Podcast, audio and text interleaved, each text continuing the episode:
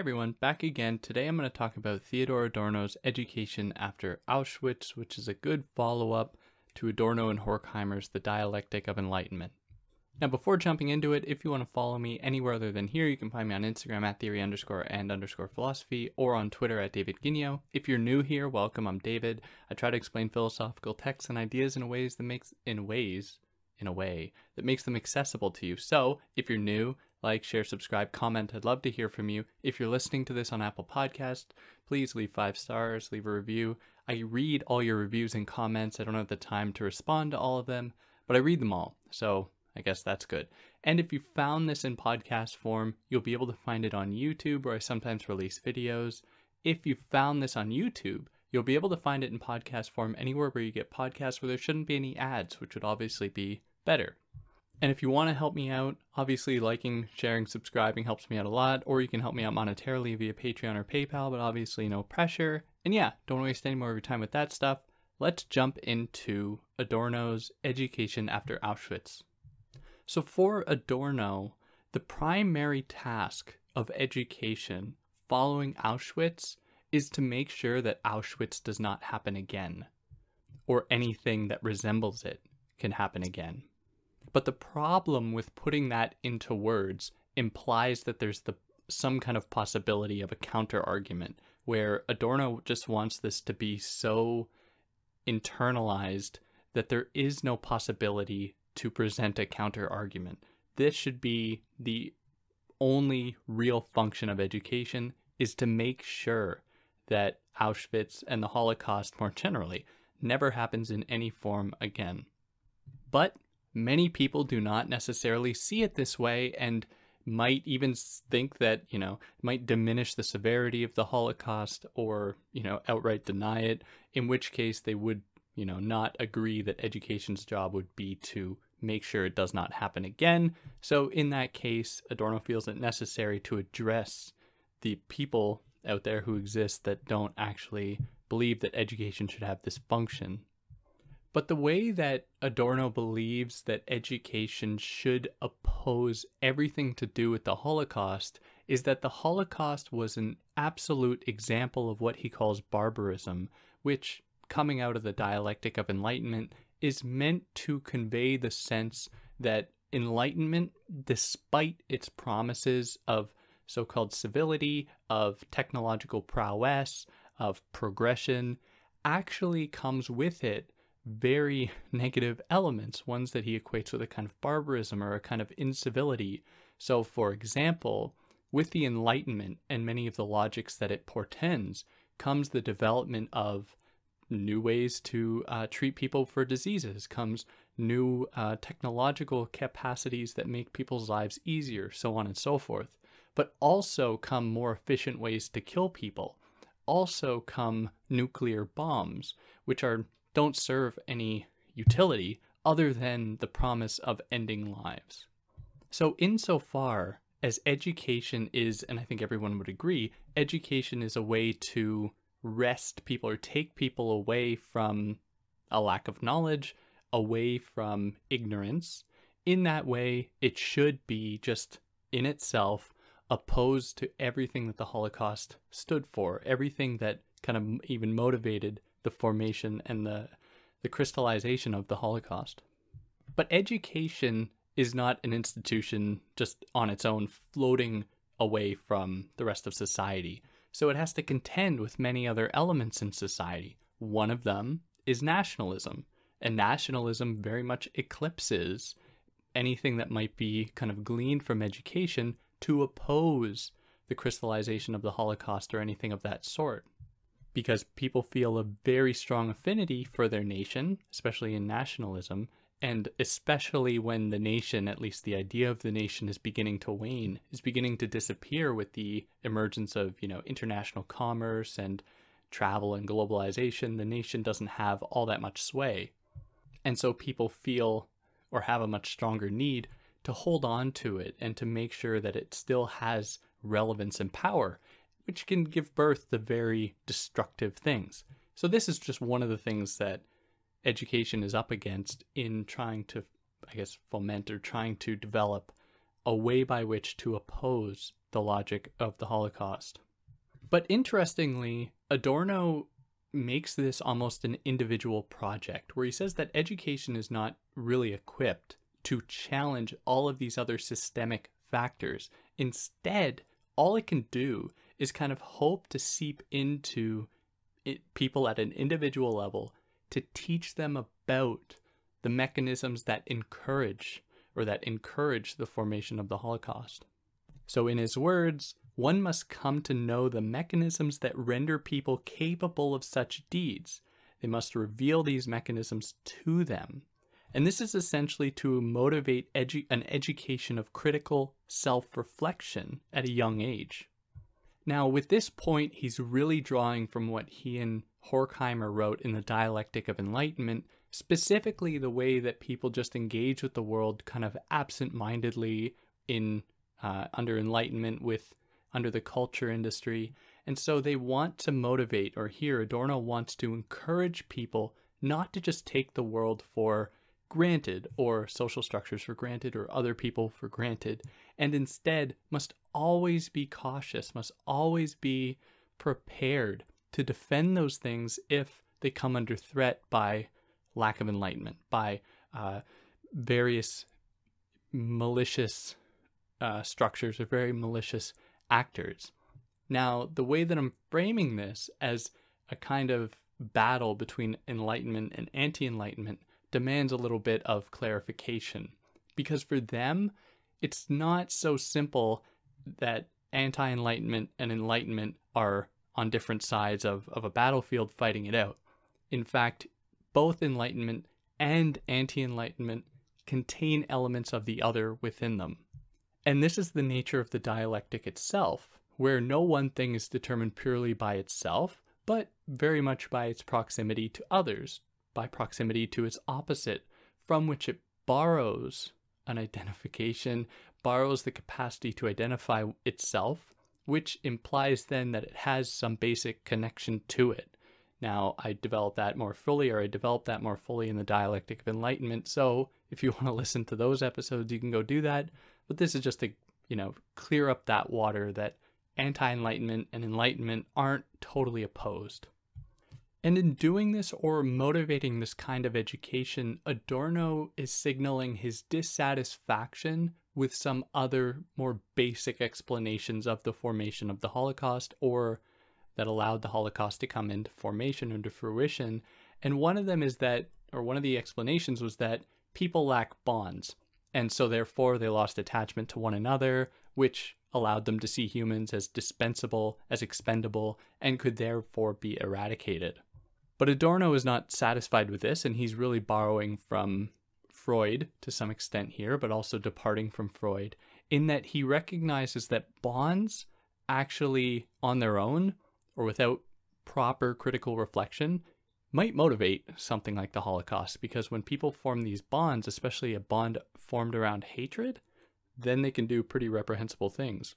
So we must, on the one hand, encourage people to be able to form communities that communities that are in the benefit of society at large and of people at large, but also we must, through this kind of critical self reflection, we must motivate a kind of autonomy the capacity for individuals to say no to something that is oppressive and to recognize in themselves when they are being oppressive, which demands that we confront, at least in this education, that we confront the horrors committed in the name of enlightenment, in the name of scientific progress, and that we don't just push all that stuff under the rug and just forget about it.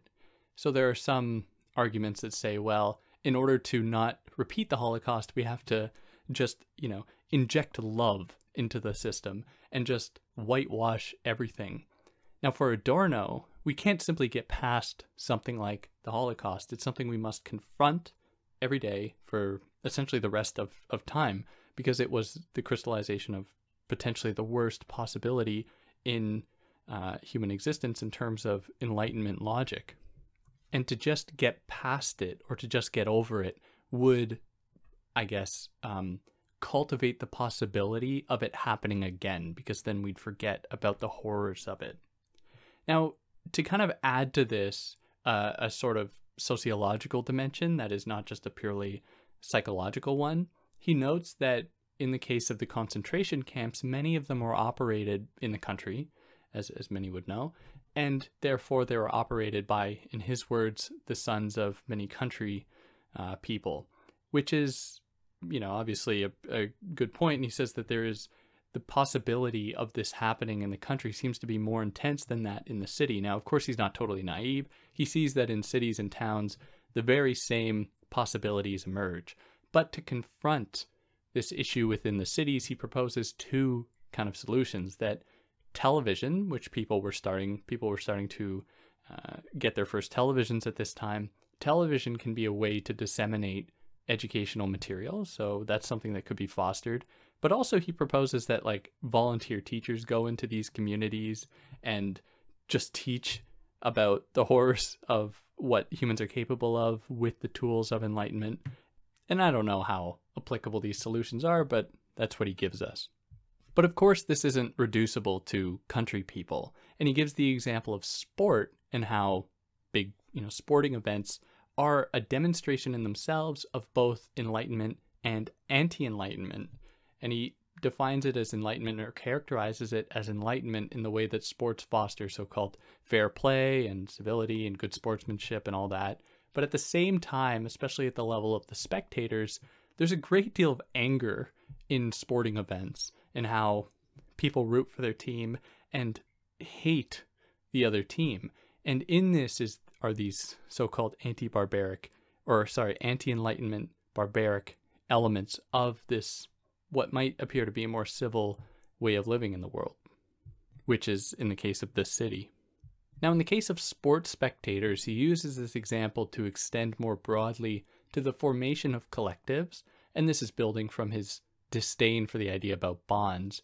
But with collectives, especially how they are fostered in a kind of exclusionary way and come about through, in, if, if anyone's gone to uh, university or what's been on a university sports team might know about hazing, which is a kind of ritualistic practice that involves punishing new students or new players on a team in order to get them ready for whatever. It's obviously reprehensible and it's uh, shouldn't be at all condoned. And yeah, so he says through that people are kind of enter into compliant collectives, which is to say that people are from a very young age they are beaten to not be emotional, you know, through schooling, through religion, through whatever. They're beaten to not be emotional, to be hard, to be cold, to be rational, to be reasonable, which in turn makes them all that much more likely to inflict the same pain on others because they went through it to join their little collective. So therefore, they should inflict that or they they've earned the right to inflict that upon others. So a proper education for Adorno wouldn't repress people's emotional uh, emotional feelings. They wouldn't repress people's anxieties because, and he's borrowing from Freud here, many of these kinds of ailments that people suffer with, these kind of moments of emotional distress that schools, businesses, churches beat out of people, are responses to a system that is oppressing them.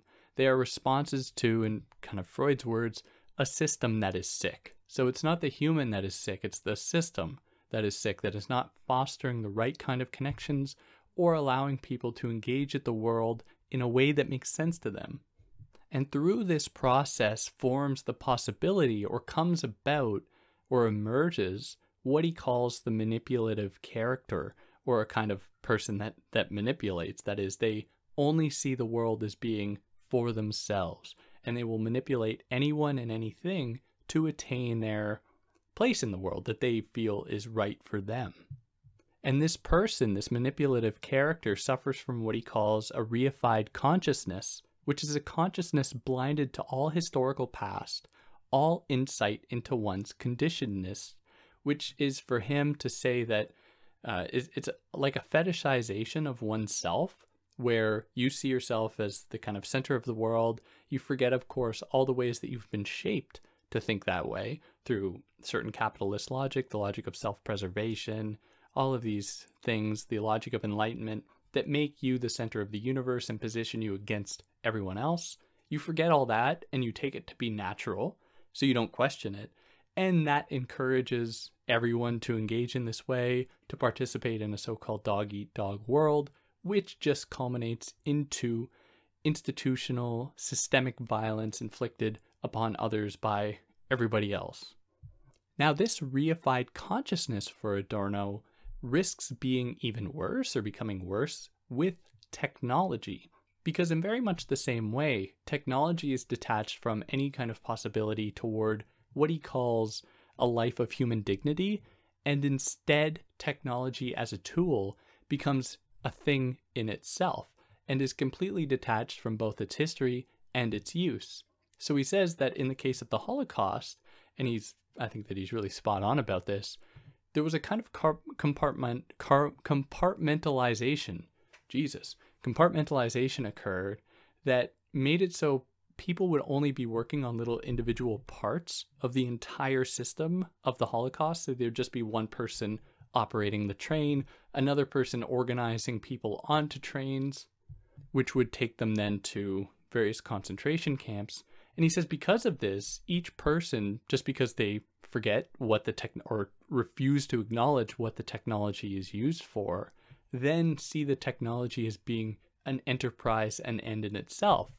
So someone is just given the job, oh, organize this train system or set up this train network, uh, and that's going to be your job. And they say, okay, because that's an end in itself. They don't question what this technology is used for or whether it can be used for good. Instead, they just treat the technology as a thing in itself, which then allows malevolent people to use it for evil things. And with this emerges the possibility that people come to love technology more than they actually come to love human beings and grow then indifferent to the suffering of others as it is produced through technology because technology takes kind of front seat for them. And one of the ways that I think that this culminates is in a personification of objects and an objectification of human beings. And in their coldness, the coldness of people who prefer technology over humans, in that coldness, they develop a bond. And here's that troubling terrain of bonds again. They develop bonds with other unloving people, people who do not have an attachment to others, but instead only have an attachment to technology.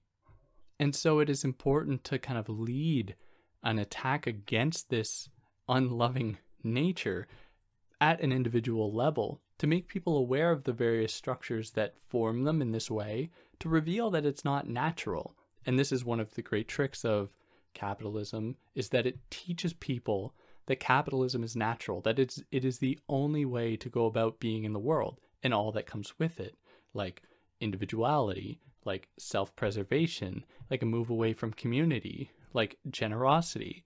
All of these things are treated as being unnatural in the face of capitalism's naturalism, the way that it conveys itself as nature. But again, it would be wrong to just say, oh, well, we need to teach harmony or we need to teach love or force people to love, because of course that can't happen. These structures need to be overhauled in order for that to happen. But the duty of education is to make people aware of these structures and reveal to them that they are not natural. They are not the only way to organize people and to organize the relationships between people. And the kind of last little tidbit that Adorno provides is that people should also be taught about the effectiveness of resistance to power, to oppression, through their being taught about resistance groups. And that more or less covers this short essay. I just felt like it was a good follow up to the dialectic of enlightenment.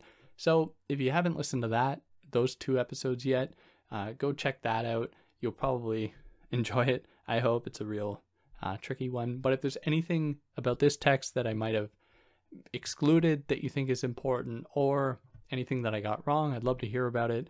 And you know how to do that. Again, if you've listened to this on Apple Podcasts, leave five stars if you like what I did, leave a review.